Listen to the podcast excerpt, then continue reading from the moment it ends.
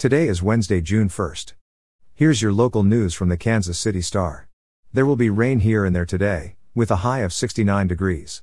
Here's today's top story. The Kansas City police officer at the center of a criminal investigation for his role in the former Missouri Governor Eric Greitens' ride along as Captain David Loar, according to court records. Loar remains on paid suspension during the ongoing investigation. He is the son of Kansas City Councilwoman Teresa Loar and had previously been assigned to the North Patrol Division located in Platte County.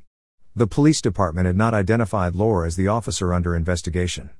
The department announced late last month that it had launched a criminal investigation for possibly violating Missouri law that strictly prohibits political activity while on the job.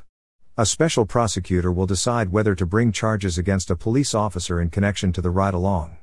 The special prosecutor, Darrell Moore, was appointed in late April by presiding Platte County Judge Thomas Fincham days after the police department launched a criminal investigation of the incident. Kansas City police said Missouri law strictly prohibits political activity while on the job. In local news, in the days after Kansas City police officers shot and wounded a woman Friday, conflicting reports surfaced about whether or not she was armed. One witness said the woman had her hands up and was trying to run.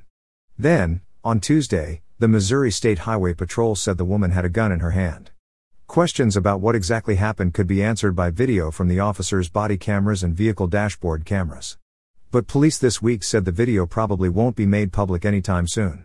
The Star asked both Kansas City Police Department and the Missouri Highway Patrol, which investigates KCPD shootings, whether any video from officers' body cameras would release for transparency purposes. Both declined. And finally, in crime news, a Blue Springs mom recovering from a concussion, broken nose and black eyes said she worries that police won't hold the teenage girl she says attacked her accountable. Michelle Auto, 48, said Blue Springs police told her that the two girls she says punched her two weeks ago in her driveway are charged with simple assault and will be prosecuted through youth court. According to a police report, officers with the Community Youth Outreach Division will handle the case. And Auto doesn't agree, saying they should face more severe charges and punishments for causing injuries that kept her from work for a week and suffering headaches every day for two weeks. She said the officer told her that the teens were as young as 13 and 14. You're listening to stories from the Kansas City Star. Find us at kansascity.com to read more about these stories and others.